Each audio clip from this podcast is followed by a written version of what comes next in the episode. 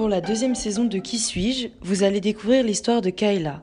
Dans ce premier épisode, elle nous raconte les premiers souvenirs de sa vie en Angleterre.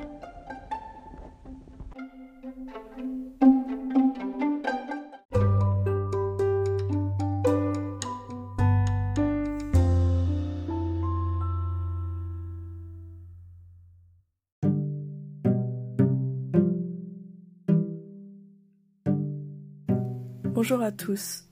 Aujourd'hui, euh, j'ai une réflexion que j'aimerais partager avec vous. Donc, euh, je sais pas pourquoi, mais les phrases que j'estimais jusqu'ici bateau prennent beaucoup de sens. Vous connaissez tous, à mon avis, l'expression il suffit d'une rencontre. Ce genre de réplique entendue et réentendue. Bien, figurez-vous qu'elle me permet personnellement à retracer une grande partie de ma vie alors, euh, je vous invite pour les prochaines minutes et prochains épisodes aussi à écouter mes péripéties et vous comprendrez très vite pourquoi. Et peut-être que vous allez vous y identifier aussi. Ma toute première rencontre, c'était la rencontre avec la vie en 2001. Cette première rencontre, euh, on l'a tous eu, je pense. Euh, mais ma rencontre était plutôt particulière, selon ma mère en tout cas. Euh, quand, je, quand je suis venue au monde, je n'avais pas. Euh, je, je, ne pleurais pas, je criais pas, je ne hurlais pas, rien. Je, juste, j'avais les yeux grands ouverts et j'observais avec admiration euh, ce que c'était le monde en fait, ce que c'était la vie, la lumière. Et, et oui, j'étais un bébé vraiment serein. Et ça, ça a duré plusieurs mois, j'étais un bébé serein, c'est-à-dire que, bon, c'est pas comme s'il m'avait jamais arrivé de pleurer, mais euh, la nuit, je dormais, je faisais toutes mes nuits, euh, c'était très rare, euh, voire. non, c'était quasiment jamais que, que, je me réveillais en plein milieu de la nuit. Et jusqu'au jour, en fait, où on a emménagé dans, un, dans une nouvelle maison avec mon frère et mes parents. Et donc, je partageais la chambre avec mon frère. on était sous les combles. Et euh, à partir de là, euh, toutes les nuits, je me réveillais.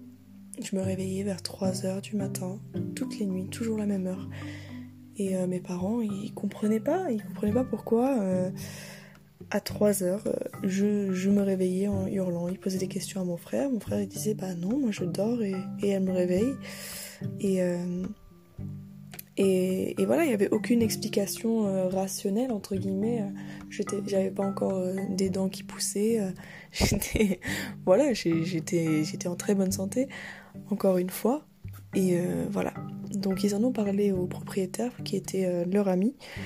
Et c'est là que le propriétaire dit qu'effectivement, dans le grenier, il y avait une présence le grenier sous les combles. Il y avait une présence, il y avait un esprit, je crois qu'il avait dit un fantôme, quelque chose. Donc euh, ma mère euh, qui qui croyait pas forcément en ça, était un petit peu euh, d'accord, un petit peu sceptique, mais ok. Et ils ont fait venir du coup un spécialiste pour communiquer avec justement les personnes de l'au-delà. Et ma mère donc a voulu transmettre le message de elle peut venir, bien sûr, c'est chez elle, elle peut me regarder dormir, elle peut jouer avec mes jouets, mais elle ne me réveille pas. Euh, donc, euh, elle, c'était euh, le fantôme, bien sûr, c'était une jeune femme. Et à partir de ce moment-là, je, refaisais mes nuits, en fait. Je, je me réveillais plus la nuit.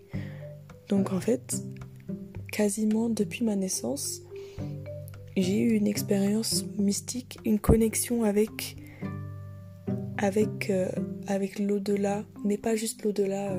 quand je parle de l'au-delà, je ne parle pas de, du monde des morts, je parle de au-delà de nous, de notre perception humaine, de notre perception physique des choses. Ça peut être autant être les esprits que, que le, les ondes peut, que quelqu'un peut dégager, les, vibrations. Et euh, en fait, cette rencontre-là, je pense, a été la première de plusieurs, plusieurs, plusieurs rencontres euh, que je ne, vois pas forcément avec les yeux, mais que je peux ressentir. J'ai beaucoup de, Je ressens beaucoup de choses. Et euh, voilà, donc c'était ma première rencontre avec euh, le l'au-delà. mes, mes premiers souvenirs, parce que tout ça je m'en souviens pas, c'est que des choses qu'on m'a m'a raconté. Mais mes premiers souvenirs, je pense que j'avais aux alentours de de 3 ans. On avait encore une autre maison. On, on, a pas mal déménagé avec euh, ma famille. Donc on avait une autre maison. Et euh, avec mon frère, on jouait tout le temps, tout le temps dans le jardin. On avait de la chance d'avoir un grand jardin, donc euh, on grimpait aux arbres, on chassait euh, les chats qui venaient dans le jardin, on essayait de les attraper. on, jouait avec nos chiens, on avait deux chiens, Charlie et Buster. donc voilà, on était toujours, toujours dans le jardin en train de jouer ensemble avec mon frère. Et je me souviens d'ailleurs justement de ce souvenir où euh, en primaire je disais à tout le monde mon frère m'a sauvé la vie euh, parce que dans ma tête je, pouvais mourir. Maintenant quand j'y pense avec euh, mon recul, ça m'étonnerait que je sois en danger de mort à ce moment, mais bon. On était, on avait grimpé à un arbre, je crois, ou, ou quelque chose, et j'ai commencé à glisser.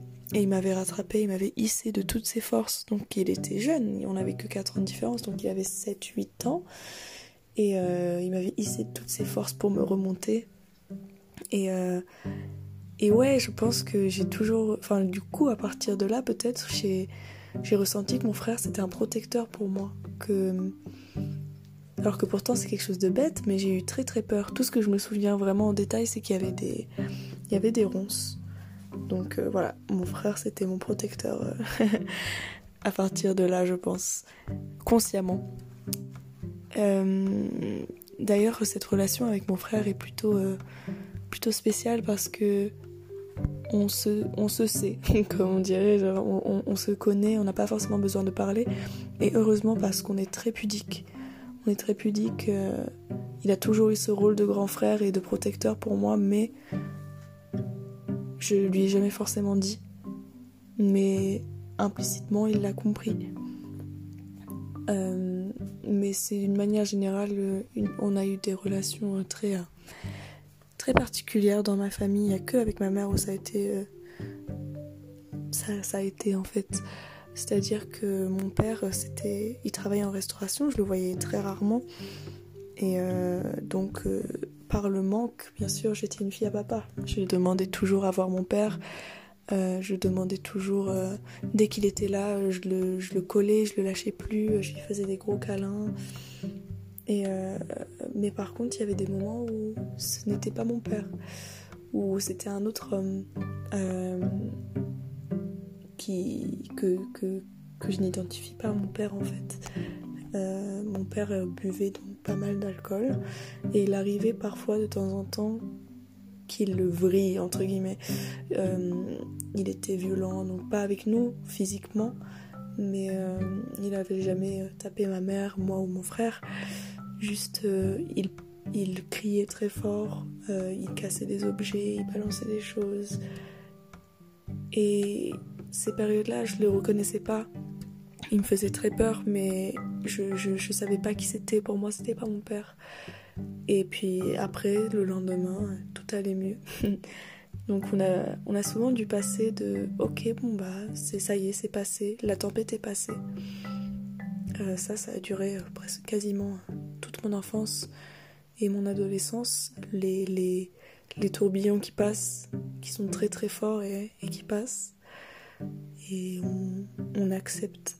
Donc euh, Ouais, c'est, j'ai toujours eu une image un petit peu euh, floue de, des personnes les plus proches de moi parce que j'avais conscience que d'un jour à l'autre, ça ne pouvait pas être la même personne, même à un jeune âge.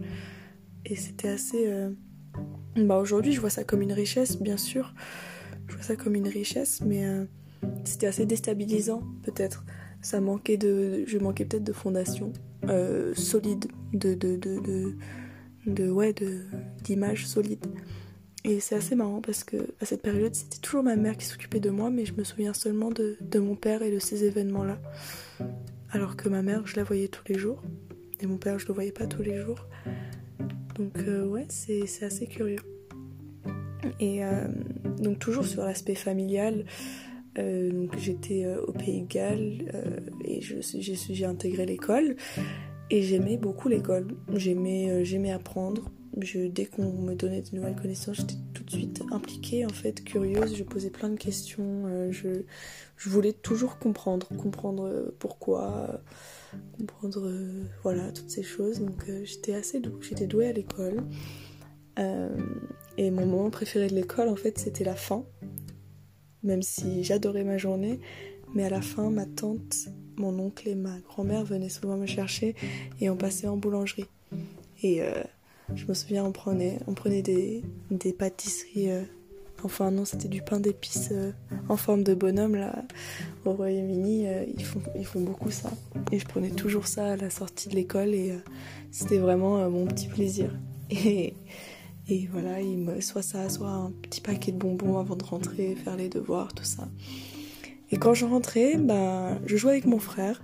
Donc j'étais vraiment garçon manqué quand j'étais plus jeune parce que voilà, j'aimais, euh, j'aimais être, euh, je voulais être forte. Je voulais pas, euh, voilà, je voulais pas être une fille sage qui portait des robes, qui jouait au Barbie. Je voulais jouer au foot avec mon frère. Je voulais faire des potions magiques avec tout ce que je trouvais dans les, salles de bain avec mon frère et essayer de le faire boire aux voisins. Ouais, c'était. J'aimais bricoler, j'aimais. Euh, voilà, très manuel, très toujours rentre dedans. Euh, comme s'il y avait quelque chose à prouver, comme quoi j'étais forte, des choses comme ça. Euh, je voulais toujours aider mes parents à faire la vaisselle, à faire le ménage. et, et ouais, je voulais toujours. donc j'étais un peu la petite fille qui voulait être exemplaire, mais qui en même temps voulais montrer que voilà, je suis pas juste quelqu'un qui, qui est bonne à l'école. Je sais, je, je, fais beaucoup de sport, euh, mais j'étais très brute de pomme. Hein. J'étais très très brute de pomme. Et euh, euh, je pensais que mes, mes oncles, enfin mon oncle et que ma tante et ma grand-mère avaient une très belle vie parce que quand je voyais qu'ils pouvaient rester en pyjama toute la journée, pour moi c'était trop bien. Moi je, me disais, waouh, c'est trop cool. Euh, quand ils sortent, ils mettent juste des vêtements par-dessus leur pyjama et, et voilà, c'est trop stylé. C'est moi, je veux vivre comme ça plus tard. Et maintenant, avec le recul, je me dis que c'était pas, c'est pas forcément la vie que j'ai envie de mener, pas du tout même. Et je comprenais pas pourquoi, mais euh, il y avait toujours une espèce de conflit entre eux et ma mère. Et je comprenais pas parce que pour moi, c'était tous les deux. Ils étaient, voilà, ma mère, c'était ma maman, et, eux, ils étaient géniaux aussi, quoi. Et bon, c'est avec le temps que j'ai appris des choses. Euh, j'adorais passer les après-midi avec ma, ma grand-mère. Elle nous gardait assez souvent quand mes parents travaillaient. Et c'est par la suite que j'ai appris qu'elle demandait une rémunération pour ça parce que parce qu'elle nous gardait très souvent alors que j'avais mon autre grand-mère en France qui, demandait qu'une seule chose c'était de nous garder, de nous avoir. Donc euh, ce qui peut se passer derrière la perception d'un enfant, en fait, c'est très gros. Comme quoi, c'est toujours une question de perception. En général, en fait, mon enfance, elle a eu une grande palette d'émotions et de confusion et de, de nuances et de non-compréhension.